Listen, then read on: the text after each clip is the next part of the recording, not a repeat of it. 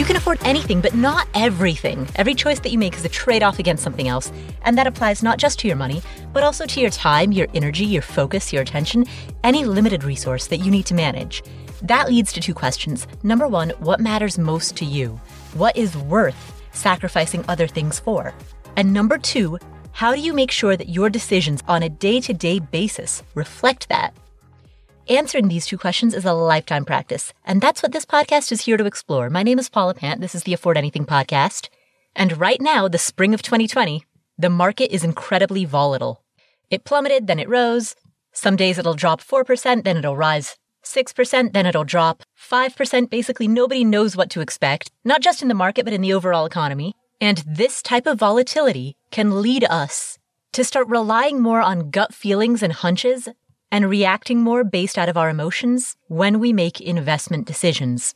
Particularly in times of volatility, we are more prone to acting out on our cognitive biases. And that is the topic that today's two guests are here to discuss. Dr. Stephen Wendel is a behavioral economist and the head of behavioral science at Morningstar, an independent investment research firm. Samantha Lamas is also a behavioral researcher at Morningstar. They join us today to talk about the hidden biases in our decision making and how that affects us, particularly during this pandemic and during times of high anxiety and stress. And they also offer techniques to help us avoid deceiving ourselves. Enjoy! Hi, Sam and Steve. Hi, Paula. Hi, Paula. Thanks for having us. Thank you for being on this show. There's so much going on right now. I'm glad to have some experts in this field who can talk about how to cope with the craziness of the world.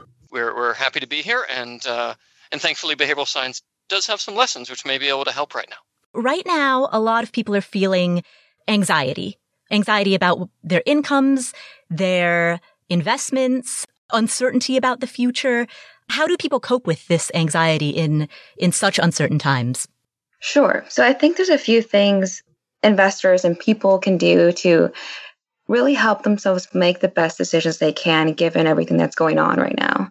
So, one of the things we like to recommend is one for investors to take the time to understand their own biases. So, I'm not entirely sure. Maybe I should explain biases before I talk about dealing with biases. But behavioral science, from the world of behavioral science, we know that people take shortcuts when making decisions. And usually, shortcuts are for the better. I mean, they help us make the thousand and one decisions we make every day. They help us make fast decisions when we need to. But there are times when these biases can lead us astray and they lead us to the wrong conclusions. Unfortunately, our finances is one of the main areas where this seems to happen to us, where the, the shortcuts that we depend on, on for our everyday lives and our everyday decisions just don't really work out for us in the end. And given everything that's going on with the pandemic, individuals are, as you mentioned, stressed out. There's a lot of uncertainty out there. People are worried about their health, about their income, about their jobs, about their family, etc. I mean, investors are dealing with a lot.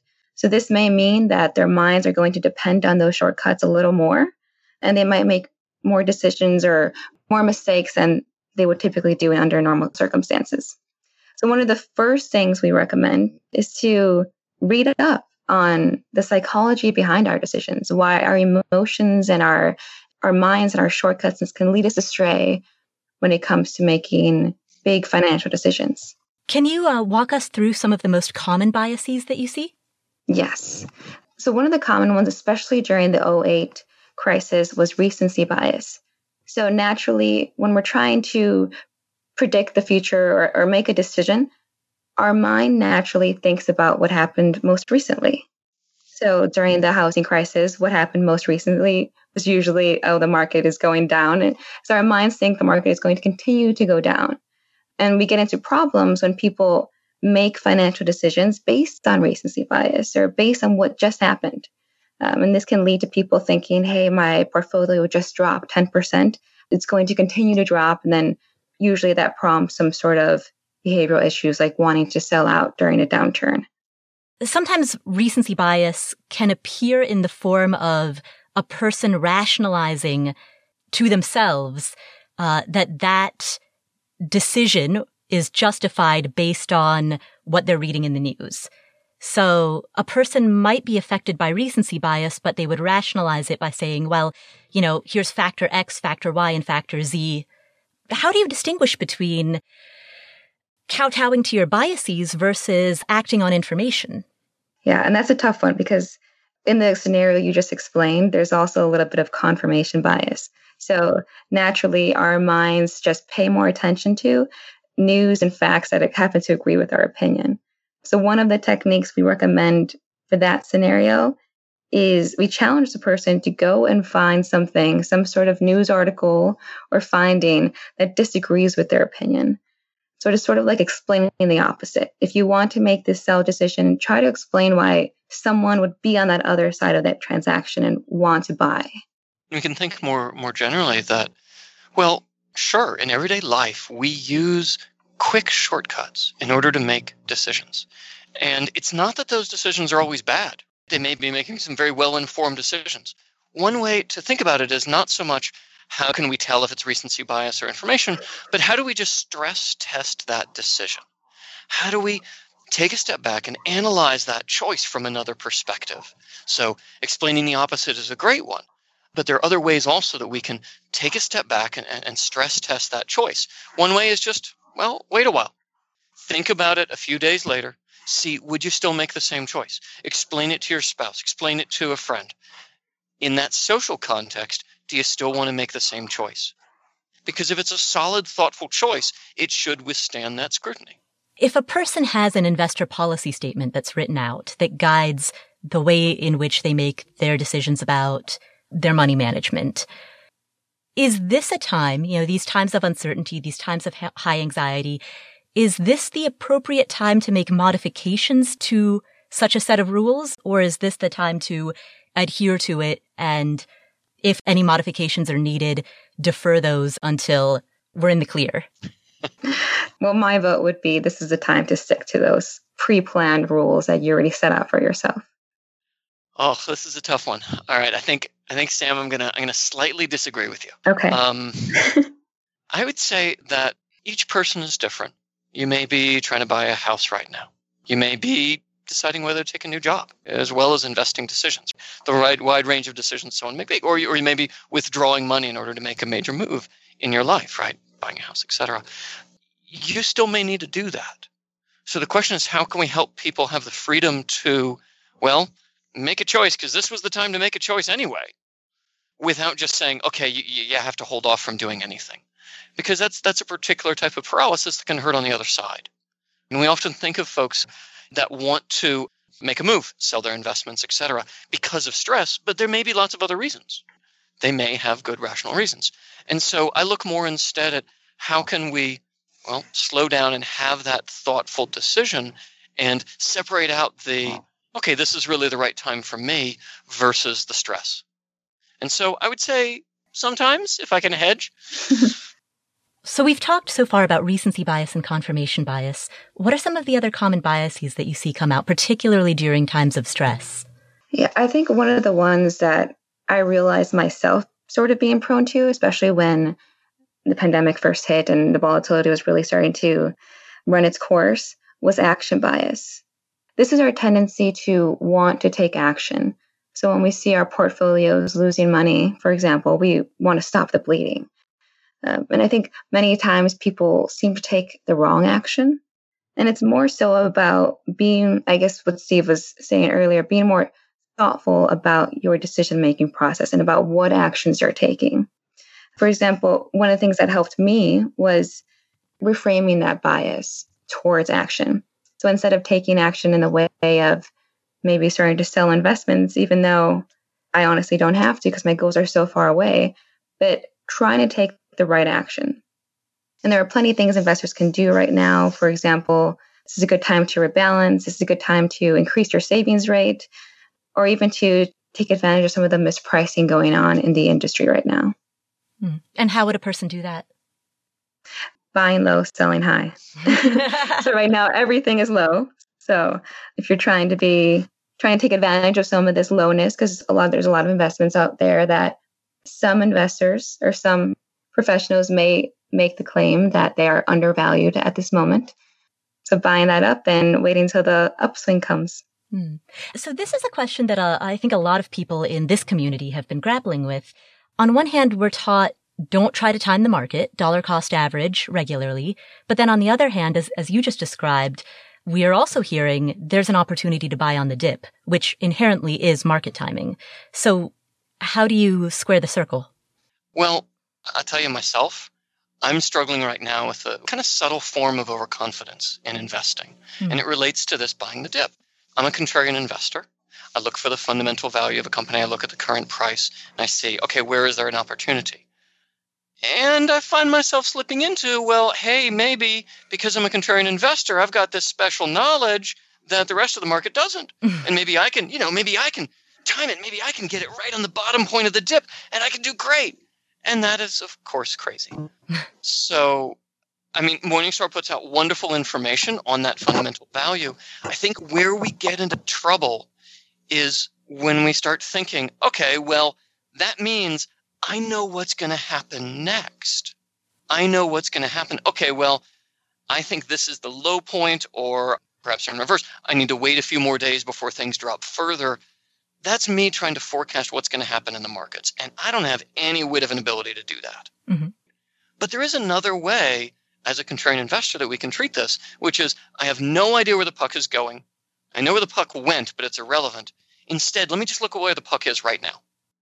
What is the current price? What is the current, uh, best of our understanding, fundamental value of a company or of a fund?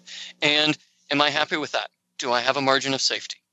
Sure, maybe possibly it's going to drop further and I could get an even better bargain. But that's crazy talk. So what I've done to try and fight this, because man, I feel it all the time, is I, I just try and, and I've set buy limit orders and say, okay, when it crosses this threshold, buy. I don't know if it's going to go much further, but all I know is at this price, I think it's a good investment. And so that's one way around this challenge of, um, well, buy the dip and don't market time. Well, it's buy a company that is undervalued at a given point in time and don't even try and think about what's going to happen in the future because none of us can predict that well. So simply buy when it's a good deal and sell when it's a good deal, but don't try to capture the highs or lows. Yeah, indeed. At least that's what I'm trying. But I'm just as prone to confirmation bias and seeing the signals that point to how I'm just an awesome human being and ignoring the others, right? So we all have this. You talked about how we fundamentally, we have no idea what's going to happen in the future. None of us can reasonably predict where the market's going to be tomorrow or next week or next month. Yet at the same time, there are circumstances that we're aware of. So as of the time of this recording, which is April 21st, you know, we are seeing some movement in several states to start to reopen some businesses. We know that we are probably going to have two consecutive quarters of negative GDP growth. I, I think it's reasonably uh, certain to say that we're going to, in hindsight, look back and see that this was a recession. So we know those things, or at least we think we know those things. How do we apply that knowledge, or should we apply that knowledge, given that we also cannot predict the future? I think it is. Yeah, absolutely. We know that. The hard part is understanding that everybody else knows that too. Or that they may, they may know something even more than we do. And some high frequency trader has gotten that information a millisecond before I ever got it, even on my best days. And they're already acting on it. And so, how do we know something and at the same time feel good about it, feel confident, and still know that it's not unique and we're not special? That's really hard. Right. So we don't have any specialized knowledge beyond what everybody else has, and, and therefore we're not going to win the stock market. I am sure somebody actually does have special knowledge. It just ain't me. and, and it's just a really hard thing to keep in mind. And so, like, I write out my investing rules mm-hmm. and say, okay, at this this is when I'm going to look. This is uh, these are the thresholds I want to look at. These are the data sources I want to use, just to remind myself. Yeah, you know, anybody else could have written this too. What are some of your rules and your favorite data sources? Well, Morningstar.com, of course. no, I mean, I, I, I, personally put a great deal of confidence in the thoughtful, careful analysis of Morningstar analysts mm-hmm. and in being unbiased because these folks have a long history of just telling the asset management firms that they're full of it and that what they're saying isn't true. and they've kept their independence, and it's really impressive. And so I use the, the analyst ratings, absolutely. I use our forward looking ratings as well as our price to fair value because those are folks who know more about a particular company than I do, and they have an independence and they're looking at what's the fair value of this company. So honestly, I use Morningstar quite a lot, and then I intentionally try and look for some outside sources as well that disagree, and just try and balance that out. Like like Sam mentioned before. Sam, what's your how do you how do you attack this? Yeah, so I have I guess I'm more of a laid back investor than what Steve described, only because I it may be my age, but I depend more on robo advisor. So Morningstar has a great robo advisor for retirement accounts that I frequently use for any sort of investment decisions. But what I really try to do in my finances, especially when, when all this market volatility is going on, is remember what my goals are. Mm. So I think a lot of the times when we're worried about these day to day price changes, what we really have to do is take a step back and remember that what the price is when we take a certain amount of money out of our investment is is not really the goal.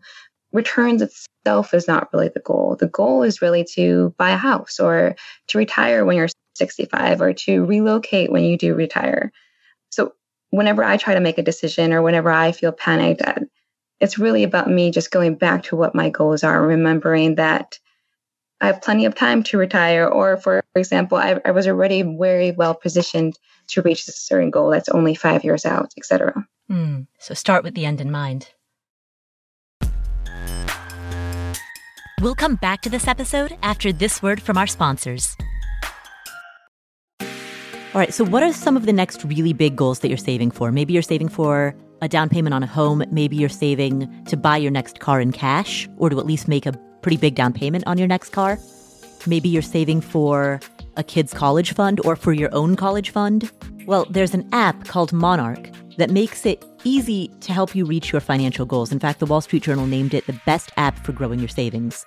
Monarch is the top rated all in one personal finance app. It gives you a comprehensive view of all your accounts, investments, transactions, and more. Create custom budgets track progress toward financial goals, and collaborate with your partner. And now get an extended 30-day free trial when you go to monarchmoney.com slash Paula. Monarch has a very simple, intuitive design. They have loads of built-in features that help you collaborate with your spouse or partner, with your financial advisor. You know, you can invite them to your account at no extra cost. They'll get their own login info and a joint view of all of your finances. You can customize it to look exactly like you want it to look like. You can customize the types of notifications that you get. You know, I've set mine up so that I only see the big ticket stuff. I personally don't want to see the little things. I just want to see big ticket items. So I've set up my notifications accordingly, but you can do it however you prefer. You can change the layout of your dashboard. You can make it your own. And Monarch will never sell your data to third parties or show you ads. After trying out Monarch for myself, I understand why it's the top rated personal finance app. And right now, listeners of this show will get an extended 30 day free trial when you go to monarchmoney.com slash Paula. That's M O N A R C H M O N E Y dot com slash Paula for your extended 30 day free trial. When it comes to financial advice, you've got to trust the source. It's why you listen to this podcast. When I'm looking to upgrade my wallet, I turn to NerdWallet. Their expert team of nerds dives into the details to help you find smarter financial products. Before NerdWallet, I didn't know how to optimize what was in my wallet, so I didn't know how to optimize how to use travel rewards to pay for vacations. But now I've got a new card with more miles, and I'm getting business class upgrades, I'm getting lounge access, I'm getting all kinds of perks that I didn't even know that I was missing out on. What could future you do with more travel rewards? A hotel upgrade, lounge access, wherever you go next. Make it happen with a smarter travel credit card. Don't wait to make smart financial decisions. Compare and find smarter credit cards, savings accounts, and more today at nerdwallet.com. Nerdwallet. Finance smarter. As with all cards, credit is subject to lender approval, and terms of each credit card issuer apply. We're driven by the search for better, but when it comes to hiring, the best way to search for a candidate isn't to search, it's to match. And you can do that with Indeed. Indeed is a matching and hiring platform that has over 350 million global monthly visitors. It allows you to schedule, screen, and message so that you can connect with candidates faster. And beyond just hiring faster, 93% of employers agree that Indeed delivers the highest quality matches compared to other job sites. They leverage over 140 million qualifications and preferences every day, which means Indeed's matching engine is constantly learning from your preferences. Whenever I hire somebody inside of Afford Anything, I'm doing so because we are already overloaded with work. We have way too much on our plates, and so we need to hire so that somebody can start taking some of that stuff off of our plates. But hiring itself is added workload on top of already busy workload. So it's great to have a platform like Indeed that helps you hire faster and find higher quality matches. And listeners of this show will get a $75 sponsored job credit to get your jobs more visibility at Indeed.com slash Paula. Just go to Indeed.com slash Paula right now and support our show by saying you heard about Indeed on this podcast. Indeed.com slash Paula. Terms and conditions apply. Need to hire? You need Indeed.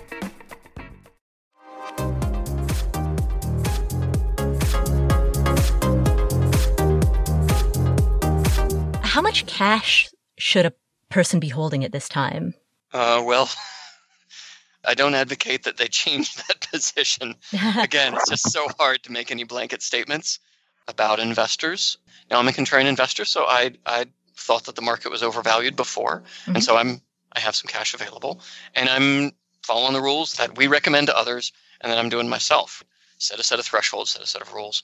But how much cash people have on hand? That's suddenly it's one of those things that we always wish we were in a better place and that knowledge does us almost no good because you have to have done that you know before everything happened.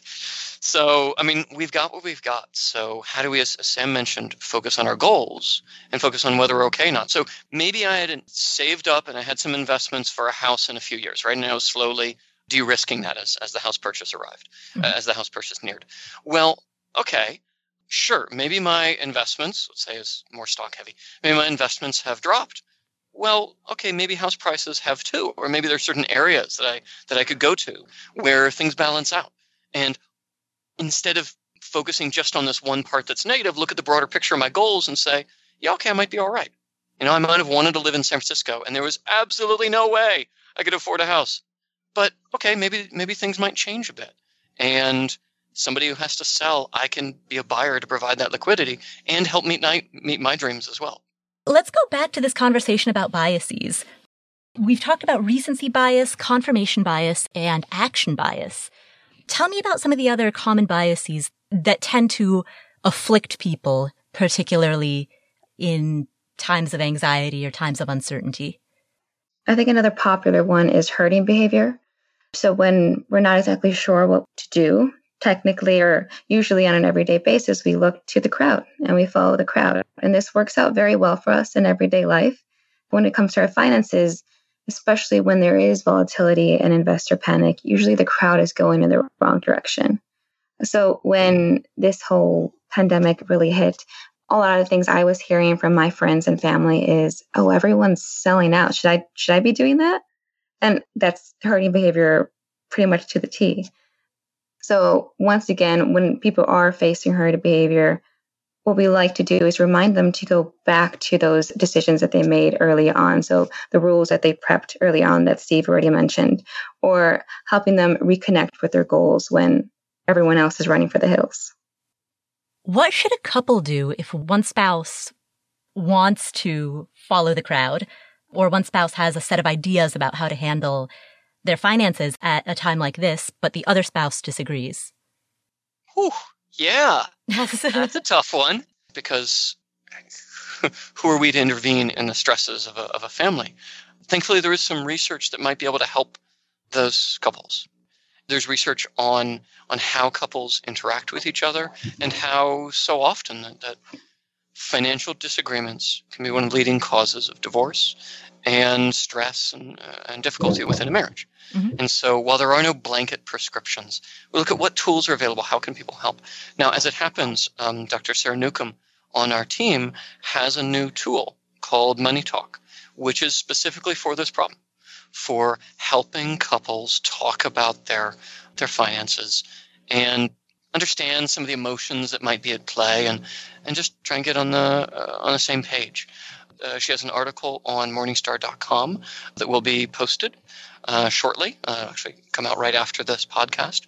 And we're making the tool itself available for free on Morningstar.com for people to try because we know so many people are struggling with this. Hmm.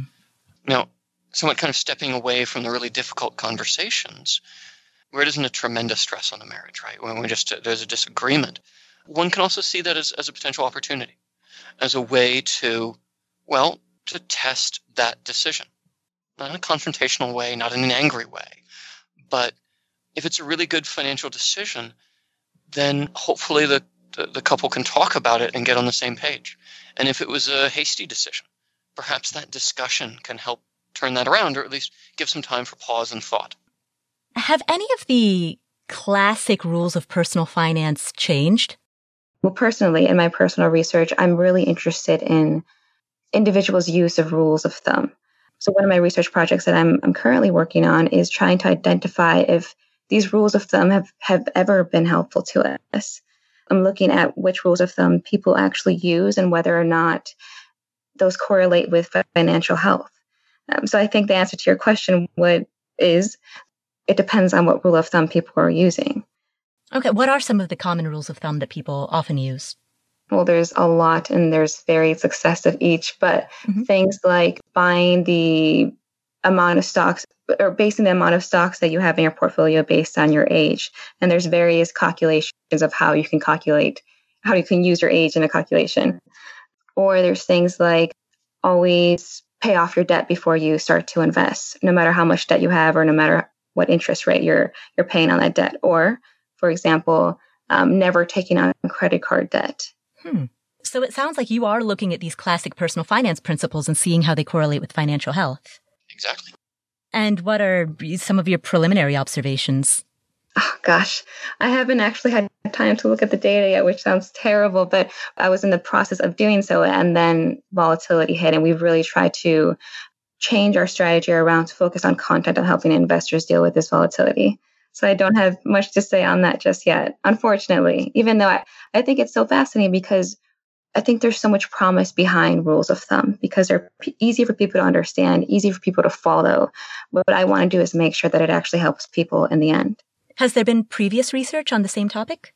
Not exactly. So I know a lot of the research I've looked at in the past tested out either identified rules of thumb people to, for people to follow, but didn't really have any theory or, or, facts behind that or data behind that that supported those rules of thumb, mm-hmm. or looked at people's decisions to see what rules of thumb they used. But no one's really made that connection between looking at a rule of thumb and seeing if it helped people. And I think it's because it's hard to do. One, because you, you have to do some sort of experiment forcing people to use a specific rule for an extended period of time mm-hmm. and seeing how it impacted their finances. So logistically, it's just hard to do. And also because financial success is such a weird thing it's hard to define. Is it financial success because you bought a house when, or you were able to retire really early, or is it because your income is very high, or, or is it your debt to income ratio? So I think there's been a lot of issues with asking and answering that question fully. Right. How do you how do you define a successful outcome? How do you define financial health? Correct. Is it? I mean, also, in is it a matter of happiness? Is it a matter of reaching one's goals? And what does it mean if, if someone, as they reach their goals, they shoot for higher goals? And so what we find is that it's, well, it's, it's easy to make some, to say people should pay off their lowest uh, balance debt first, or they should pay off their highest interest rate uh, debt first. And they make perfect sense when you think about each one individually. And then you realize that they contradict with each other. like, no, no, no, this can't be right. You can't have two universal truths which disagree with each other.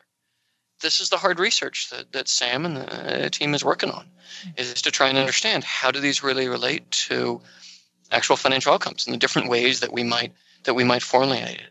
Now, I think as we get out of the kind of the detailed ones, there obviously there's some which are probably more robust, like don't go horribly into debt. And sadly, this is a time when, when a lot of people just don't have a choice. Mm. I mean, we can know in our heads that we shouldn't get in, in a bad situation and we shouldn't run up our credit cards. And these are times when, if you've lost your job, your spouse has lost a job, or you're gotten really sick and you don't have medical insurance, then even the best rules of thumb in the world aren't going to help because the reality is that people struggle. I've also heard people at this time make the argument that a person should strategically go into long-term debt right now. So I, have heard people make the argument that because interest rates are so low, this is the time to refinance your mortgage into a lower interest rate. I think that makes a lot of sense for people, but also to take out a HELOC or to start yeah. putting your purchases on a 0% introductory teaser rate credit card so that you can free up your cash for other purposes. Absolutely. If that were the only thing we did. Mm-hmm. The problem is we're human beings. So if I were to take out a HELOC, am I going to just sit on that money? Am I going to invest all of that? Or am I just gonna, you know, take a fancier vacation once the quarantine lifts? Maybe I'm going to splurge a little bit on a house renovation that I wouldn't have otherwise. The problem is we're just complicated beings, and the action we take in one area may make perfect sense, except for the fact that we counterbalance it in another area. And the net effect on someone's finances, for example, of taking out a HELOC right now, or refinancing, especially if you're refinancing with cash out, it's a lot more murky than that. And we need rigorous analyses, like Sam was talking about, to really piece out is it helping people on net or mm-hmm. not? We know that we know the individual effect. It's really hard without some careful analysis to figure out the net effect. To what degree does compartmentalization play a role in that decision? So, for example, let's say a person were to take a cash out refi against their primary residence right now. And that cash out refi resulted in a lump sum of $50,000. And they took that lump sum and they used it to make some very positive financial decision. Let's say they uh, purchased a $50,000 single family home in cash that they could use as a rental property, right? So, so it would be very easy to say, you know, the 50K from bucket A went to purpose B, and therefore I handled it responsibly.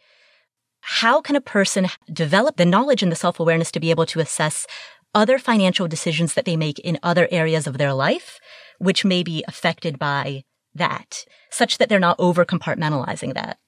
Well, there are a couple different strategies that one could use to um, think about that compartmentalization. One is to preload, to preload your choices and say, okay, this is part of a package. I'm going to take a cash out refi of 50,000 and I am putting every dollar automatically into this account. This account can only be used for this purpose. Um, and you write all that out if you're working with an advisor, you give that to them. If you're working on your own, you give it to your spouse, you give it to your cat, you give it to anybody, right? you just make sure somebody's got that to keep you on track. So that's one is treat it as a package and make sure every dollar is accounted for. Don't do what, eh, to be frank, I've sometimes done in the past. Put it in the checking account and then I transfer most of it, but I'm going to use some of it to pay off this debt, which, you know, I was going to pay off later anyway. But since I paid off earlier, then I, you know, didn't have to save so much later. So you get rid of all that messiness and you preload it and say, okay, this is everything I'm going to do.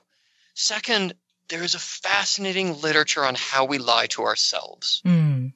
on how we self deceive, on how we absolutely intend and make the choice to, yes, this, I'm going to use this to help improve my finances. I'm going to pay off my high credit card debt. I'm going to do all these things. I'm going to do nothing else. Until, of course, there's an exception, etc.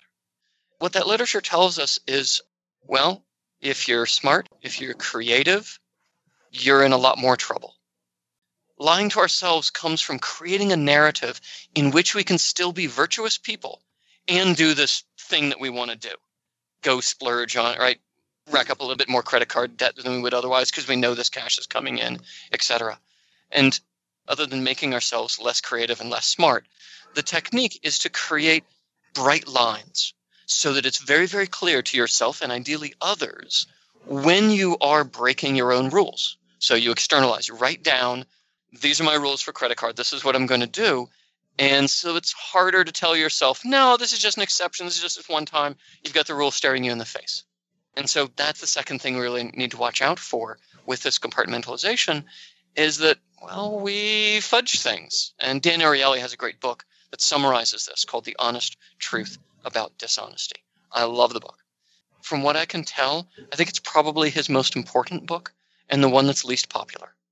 And that topic that you've just brought up, the self deceit, the ways in which we particularly if you're smart, if you're creative, as you said, we can rationalize our irrationality. Yeah.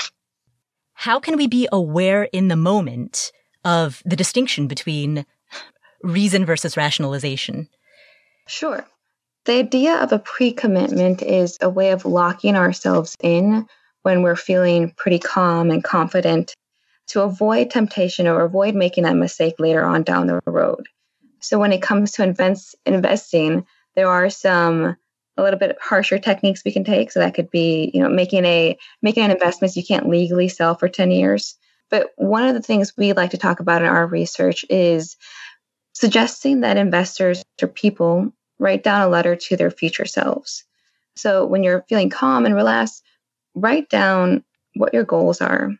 What are your values? For who are you doing this for? Why is it so important for you to stay on track no matter what sort of volatility hits the market some future time? So that when there is volatility and investors might need that reminder, they can pull out that letter to their future selves and really remember why their investments and their strategy are on track and this volatility is not going to affect them too much um, as long as they don't give in to their temptation along the way. And so, mm-hmm. kind of implicit in that is, is the best way to know if you're being rational or not in a heated moment mm-hmm. is to compare to when you know you made a rational choice. So it's a matter of preparing yourself for that moment.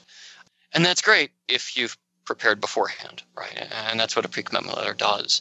But in the moment, you can also look and see, are you anxious? Are you able to see the other side? Are you able to think of, if you're buying a house, why is someone selling? Why are they selling at that price? If you're buying an investment, why is someone selling? If you're selling, why are they buying, etc.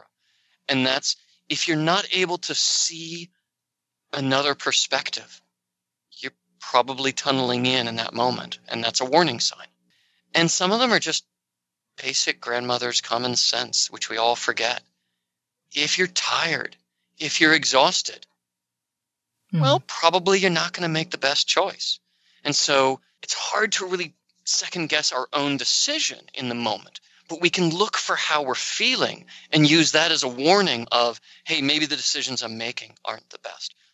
And putting aside personal finance, mm-hmm. putting aside investing, look, we've all been there when in our personal lives we're in a situation like, I don't think I'm going to make good choices here. And I'll leave that to the listener's imagination. We've all been there. And so, how do we recognize that? In our daily lives, it might be drink, it might be being up really late, might be being with a certain group of friends, etc. And we start to learn as we grow those signs in our daily lives. And we want to look for the same what are those signs in our financial lives? Stress, anxiety, not willing to talk with anybody else about this big thing I'm going to do, being overly excited. Like, I got to do this right now. If you got to do it right now, it's probably not a good idea. right. And so it's, it's kind of a knowledge of self that we gain over time. We'll come back to the show in just a second, but first, Home is where you go to relax, to recover from the day, to get ready for the next day. And you want it to feel nice, but you don't want to spend a lot of money. You need something that's in budget, something affordable, but also something that fits your style and taste. Wayfair has you covered. They have everything from appliances to furniture to art to rugs for your living room, your bedroom, your deck or patio. I have shelves from them that are hanging in my bathroom right now that they look really nice, but they're also super functional for storage. I have a daybed from them that's in my living room. Again, very functional, multi purpose. You can get items from Wayfair for your own home. You can do it for a rental property. They have a massive, massive selection. So, regardless of what your taste is, they've got a huge variety of styles and it's very budget friendly. You'll find pieces that look good, that fit your style at a great price and they have fast and free shipping even on the big stuff. Every style is welcome in the neighborhood. Visit wayfair.com or get the Wayfair mobile app. That's W A Y F A I R.com. Wayfair, every style, every home. This episode is sponsored by State Farm. Are you a small business owner looking for insurance that fits your needs and budget? Look no further than State Farm. State Farm agents are not just insurance providers, they're also small business owners who live and work right here in your community. They understand the unique challenges of running and protecting a small business. When it comes to small business insurance, State Farm knows what it takes. Create a plan that fits your needs and your budget. State Farm agents are ready to help you choose personalized policies that truly understand your business. Insure your small business with a fellow small business owner. Talk to a State Farm agent today and get started on personalized small business insurance that fits your needs. Like a good neighbor, State Farm is there. Talk to your local agent today.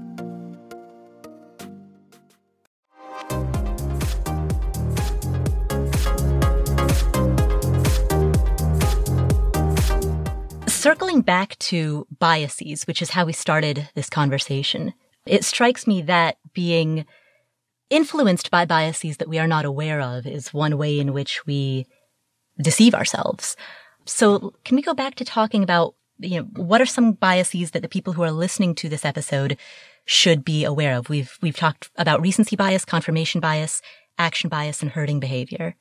Oh, and overconfidence. And overconfidence. My, yes, the one that I that I struggle with with my investing. How can we distinguish between confidence and overconfidence? One thing I would want to add I see that what we're, we're trying to do is help people make the distinction between a biased decision and a completely logical, rational decision. Making the distinction between these two types of decisions is extremely hard because we're human. We can't really see our own biases. So, what I would recommend is not try to anticipate bias or point out a bias in a decision, but prepare for them. And by doing that, you're completely making the bias irrelevant by either avoiding the bias altogether or overcoming it in some other form or way. I think the point that we're trying to really pin on here is not exactly trying to see the difference between a bias and an unbiased decision, but really prepare for a no matter what it is, no matter what the situation is or no matter what you're going to face, but setting up the decision making process in a way that you possibly never have to see your biases. And one way to do that would be like creating the rules, as Steve mentioned earlier, slowing down the decision making process, or trying to explain the opposite before acting. So these sort of strategies help us avoid our biases be- before we even encounter them. Most of the behavioral techniques that researchers have come up with are fundamentally about changing the environment so that we can make better decisions rather than changing the person so that their decisions are better. Because we're all human, and that ain't going away. Mm-hmm. We make these shortcuts. These shortcuts are very useful, as Sam mentioned in the beginning, are really useful in our daily lives. So they're not just something we can stop. We're never going to stop looking at what other people do and taking that as a cue. So if that creates a problem, for example, in investing, the solution often isn't to tell yourself, don't think about what other people are doing. Don't think about what other people are doing, right? That's very difficult. Instead, we see how can we cut out that information? How can we change our environment so we don't see what other people are doing? Or we look to a better reference group, right? We use that bias to our advantage. So, for example, if I were to look at a variety of very loud uh, news, stretching it, calling them news folks, um, very loud people on TV talking about what the stock market is doing and what I should be doing right now, then I'm setting that as my reference group mm-hmm. and I'm taking cues from them. Best solution isn't for me to watch these folks and say, nope, I'm not going to do that. I'm not going to do that. It's not to watch the show. Mm-hmm. It's to structure my environment so I avoid that, right? So I very intentionally read Morningstar.com mm-hmm. because I want to set that reference group of people who look at fundamental value, look at the long term, et cetera because it kind of reinforces that. And I know there are lots of other reference groups I could use. Mm-hmm. I could look at the crazy ads about, uh, you know, people being jealous of someone else's yacht, and feel that if I just invested, you know, if I just invested better, I could have a yacht too. That ain't gonna help me. And so that's part is how do we change our environment? There is also some literature, and it's and it's it's it's more nascent, on um, using mindfulness techniques actually to help recognize and allow these these bad decisions to pass. Again, it's very difficult for us to simply stop the exercise of willpower against the the, the, the wiring of our minds is a difficult thing. Hmm. But there's rigorous research on using techniques from mindfulness to recognize a negative urge, like selling in a panic, etc. And not getting rid of it, but just saying, okay, yep, that's there. I'm just not going to act on it. And so that's a very different type of approach as well. You talked about evaluating reference groups. Some may be better than others.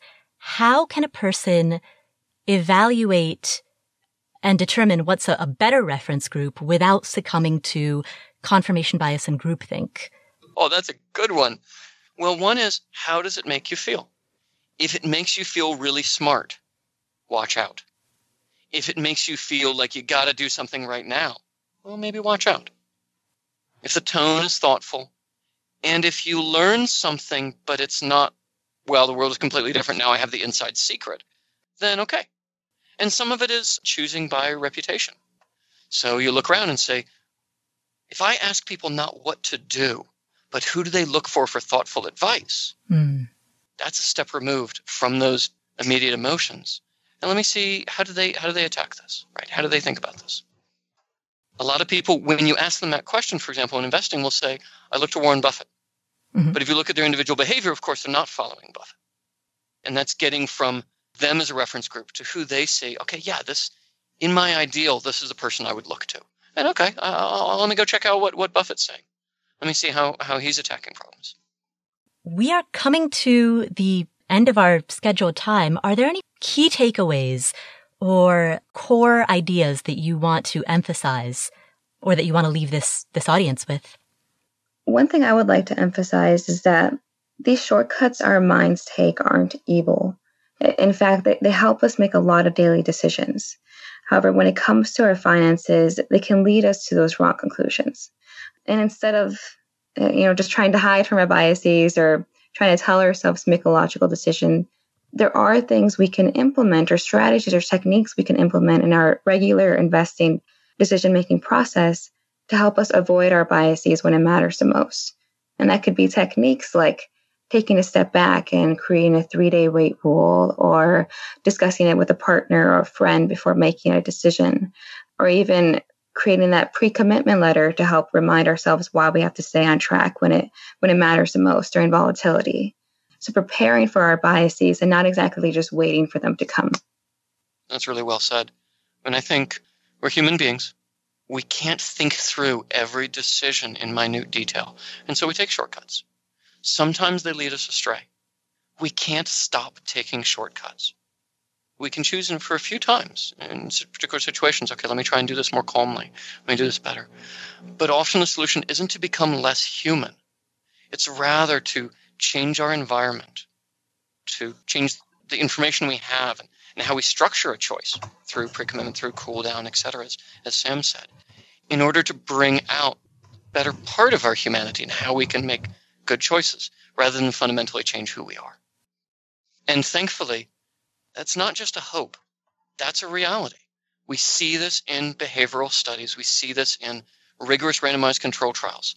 People can change their decision making environment, they can make better decisions. And I think that's I think that's quite powerful.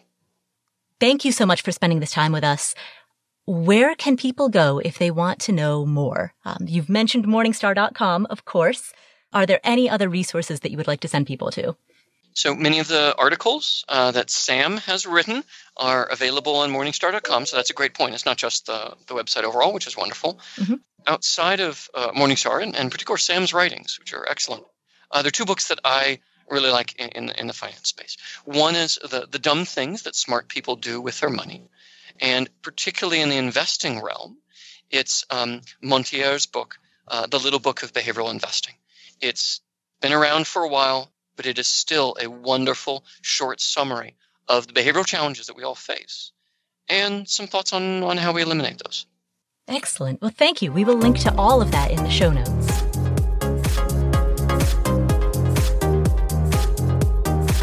Thanks to both of them for joining us. What are some of the key takeaways from this discussion?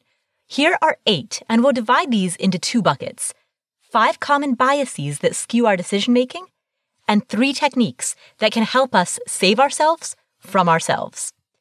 Bias number one recency bias. We tend to believe that whatever happened recently will continue to happen. If the market is going down, we think it'll continue to go down. So naturally, when we're trying to predict the future or, or make a decision, our mind naturally thinks about what happened most recently.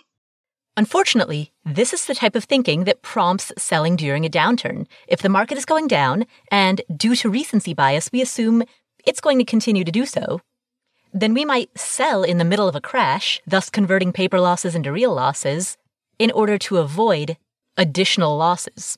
At least that's the bias and that's the flawed thinking. Because what actually happens, as we know, based on a lot of data comparing the performance of buy and hold investors to those who try to time the market and jump in and out of the market, what we know is that those who hold, on average and over the long term, tend to do better than those who jump in and out of the market. But it's hard to avoid the temptation to try to time the market. It's easy to rationalize selling during a downturn, and one of the primary ways that we rationalize that is through recency bias. Another way in which we see this play out is that we assume that the next crash will be similar to the last one. So when this particular bear market, the March 2020 market crash happened, a lot of people started asking, is there going to be a housing crash? The Google search queries for will the housing market crash exploded through the roof in March 2020 when this bear market struck. Why? Because people assume that this downturn will be similar to the last one, and the last one was triggered by subprime lending, which allowed unqualified or poorly qualified borrowers to take out mortgages that they could not afford, which they then defaulted on. So the factors that led to the 2008 crash were embedded in and intrinsically tied to the housing market. And that subprime lending, coupled with all of the mortgage fraud that was also happening due to loose lending standards, triggered a housing crash that went, in our minds, hand in hand with the recession, hand in hand with that that market crash of 2008. And so, fast forward 12 years, it's 2020.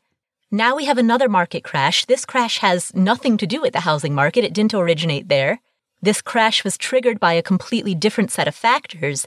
And yet, people, many people, assumed or worried that this crash would also affect housing in the way that 2008 did. Why? Recency bias. We assume that the next crash will look like the last crash. And we let those mental associations override basic critical thinking about the fundamentals of what caused each crash. Similarly, many of us assumed that we were not at risk of a pandemic. Why? Because the last two major pandemics that affected people in the United States happened in 1957 and 1918. Both of those happened long enough ago that recency bias did not allow us to bring those pandemics to mind. It belonged so deep into history that even though epidemiologists have been warning us for years that we are at risk of a pandemic, that the next one is around the corner, recency bias makes it hard to believe that. Because how could we possibly be at the level of risk that the epidemiologists are warning us about if it hasn't happened in so long? That's the cognitive bias talking. We underestimate the risks when something has happened long ago, when it has not happened recently, and we overestimate the risks when something happened recently. And so that, recency bias, is bias number one in our list of five biases that we are particularly susceptible to during times of high anxiety or high stress.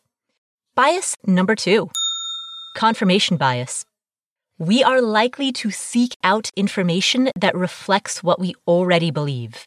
If we think that we are heading into a severe recession or perhaps even heading into a depression, we are likely to seek out sources of information that reflect that and that validate our current thinking. Likewise, if we are prone to believing that we will make a relatively quick recovery, that we will reach Dow 30,000 in the next one to two years. If we're prone to thinking that, then we are likely to seek out sources of information that will corroborate what we already think. Naturally, our minds pay more attention to news and facts that happen to agree with our opinion. So, how do we avert some of that confirmation bias?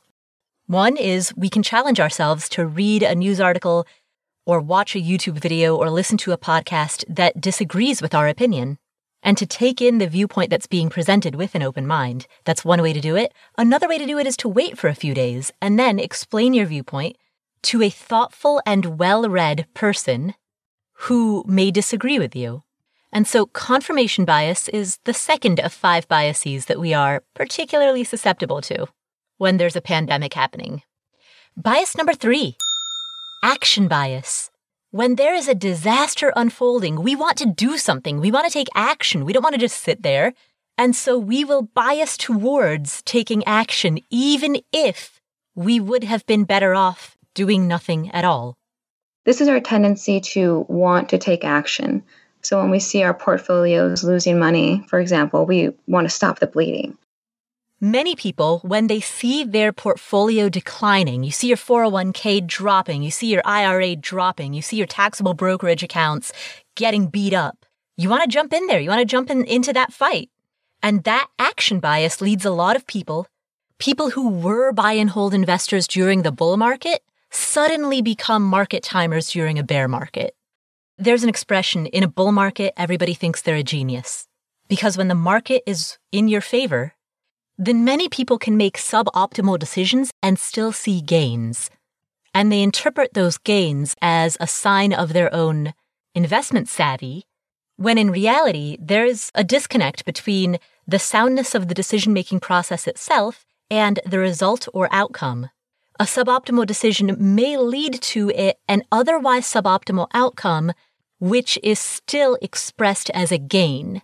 So it would be a suboptimal outcome insofar as it carries steep opportunity cost, but people don't evaluate their results in terms of opportunity cost. People evaluate their results relative to where they were in the past. And so if their current results are a gain relative to where they were in the past, then it can be easy to develop overconfidence, which is another bias that we're going to talk about in a minute, and to believe that their gains are a reflection of their talent and skill as an investor rather than simply a reflection of the fact that we are in a bull market. Hence the expression, in a bull market, everyone thinks they're a genius. But then the winds change. The market crashes as it did last month. We find ourselves in a bear market. We can tell that we're almost certainly in a recession. And even though we have heard ad nauseum, hold your holdings, don't try to time the market, even though we've heard that advice for years, we still want to jump in there. We still want to start tweaking things. We still want to time the market. That is action bias at work. So if you find yourself falling prey to action bias, here's what you can do. Rather than deny it or suppress it, you can funnel it into the action that is most likely to have a positive outcome. And that action is saving more. That might mean increasing the contributions to your 401k or your IRA. That might mean shoring up your emergency fund. But it is your contributions, not your market timing, but your level of contributions that are the single biggest determinant of your investing success. So contributing more into your investing accounts, tweaking your monthly automatic deposits such that they're 1% or 2% or 3% higher than they used to be, and letting that continue on in perpetuity from this point forward such that you'll be making those higher contributions for years to come. That is how you can express action bias in a positive way. So that's bias number three, action bias. And since we touched on overconfidence as we were describing it, let's talk about overconfidence as bias number four. Here is what Dr. Steve Wendel has to say about that.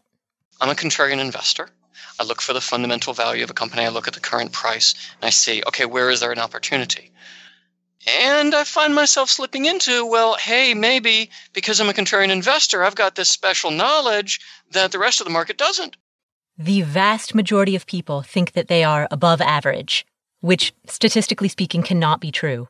By definition, only 50% of people are above average. And yet, time and again, in survey after survey, regardless of whether people are asked about their confidence in themselves as a driver or as an investor or in any other skill set, far more than 50% of people think of themselves as above average. In one study, 65% of Americans said that they considered themselves to be above average in intelligence.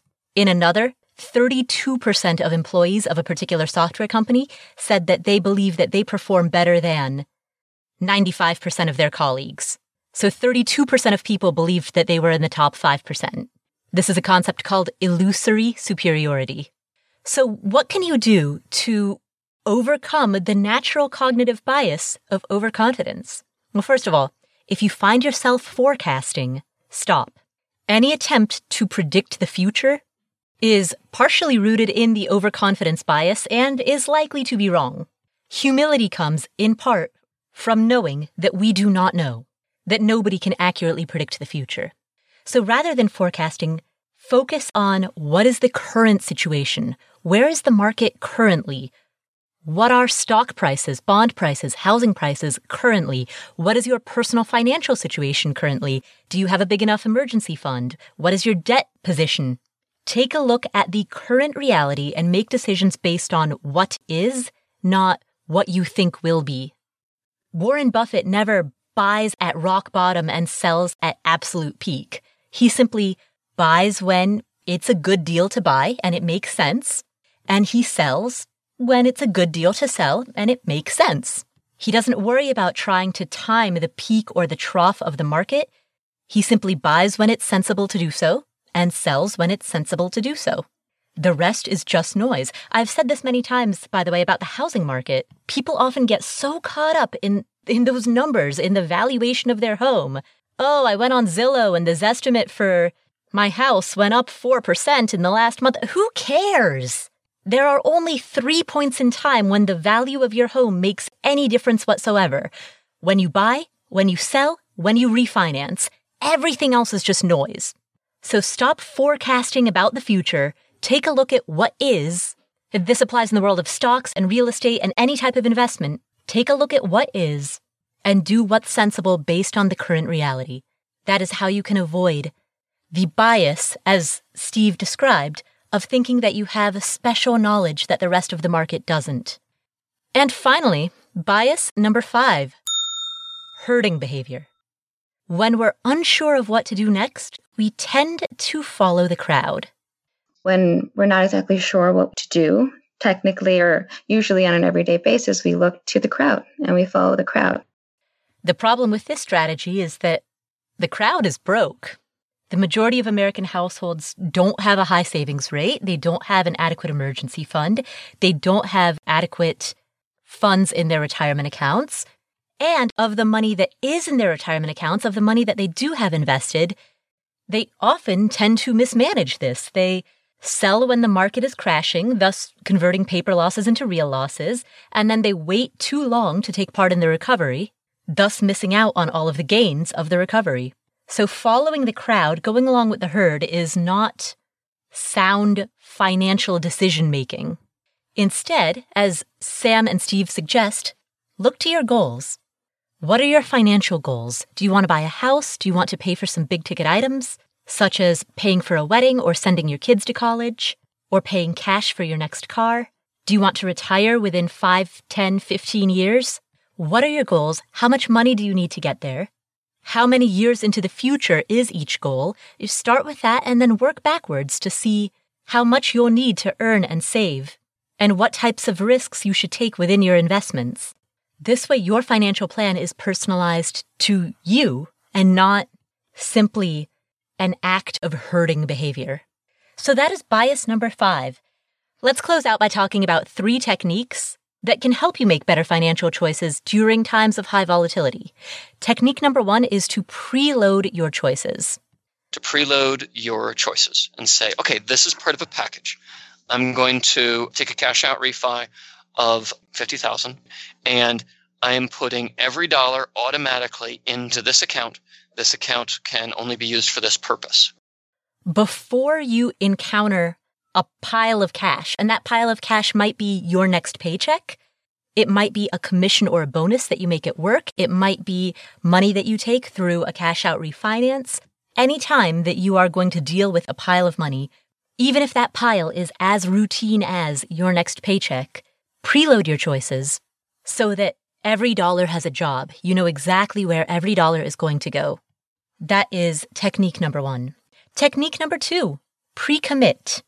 The idea of a pre commitment is a way of locking ourselves in when we're feeling pretty calm and confident to avoid temptation or avoid making that mistake later on down the road. Write a letter to your future self. What are your goals? What are your values? Why are you focused on managing your money well? Why are you doing this? Who are you doing this for? Why is it important to stay on track? Pre committing your decisions can help you avoid distractions as the months and years unfold. For example, if your goal is to buy a rental property within the next two years, then you might make the pre commitment to save $1,000 per month into a down payment savings fund, pre committing to that, and then writing a letter to your future self, the you that will exist 24 months from now. That can keep you on track. And technique number three prepare for biases ahead of time. And you can do that, number one, by listening to this podcast where you learn about what those biases are and you learn the names of those biases so that you can describe them, you can articulate them. Often, once we have the vocabulary for a particular concept, then that concept becomes a greater part of our awareness. Once we have the vocabulary to describe illusory superiority or recency bias or action bias, then we become more likely to be able to recognize it when it plays out in our lives or in the lives and decisions of people that we know and observe. So that is one way to prepare for biases ahead of time. Another way is to create a set of rules for ourselves a written set of rules that states exactly what our investor policy statement is. How will we handle our money? How much will we save? What percentage of our income will we save? And where will those savings be directed? How large of an emergency fund will we maintain? What type of asset allocation will we have? How often will we rebalance? And will this be done automatically or manually? How often will we track our net worth? Writing out this set of rules can help us avoid acting on impulse or falling prey to our biases later. One way to do that would be like creating the rules, as Steve mentioned earlier, slowing down the decision making process or trying to explain the opposite before acting. And so those are five cognitive biases and three techniques for dealing with them. If you are working from home right now, as many of us are, and you are struggling to maintain your focus and stay productive in the middle of this pandemic, we have a free guide to pandemic productivity. You can download it for free at affordanything.com slash productive. That's affordanything.com slash productive. It is an ebook for free that gives you more than 30 tips, 31 tips to be exact, that can help you stay on task, stay focused, meet your responsibilities despite the distractions of working from home. So again, check out this guide to pandemic productivity at affordanything.com slash productive. That's affordanything.com slash productive. I want to give a shout out to our sponsors for today's episode, FreshBooks, Radius Bank, Betabrand, and Framebridge. To see a list of all of our sponsors and the offers, deals, discounts that they have to share, the special coupon codes and the promo codes that carry deep discounts on what they offer. You can find all of that at affordanything.com slash sponsors. Betabrand right now has some great offers. I just ordered a pair of pants from them yesterday in gumdrop pink. I'll be wearing bright pink pants. And there's a whole section on their site where you can browse clothes that are on sale. And then on top of that, if you use our special code, which is betabrand.com slash Paula, you get another 25% off. So great deals happening there right now. And by the way, I'll post a picture of those pink pants to Instagram once they come in. I got an email this morning saying that the product has shipped, so should be getting it in a few days. Uh, you can find me on Instagram at Paula Pant, P-A-U-L-A, P-A-N-T. So thank you so much for tuning in. My name is Paula Pant. This is the Afford Anything podcast. If you enjoyed today's episode, please share it with a friend or a family member. That's the single best way that you can support the show and spread the message of maintaining great financial health and making smart decisions about your money in the midst of the coronavirus crisis. Thank you so much for being part of this community. I will catch you in the next episode.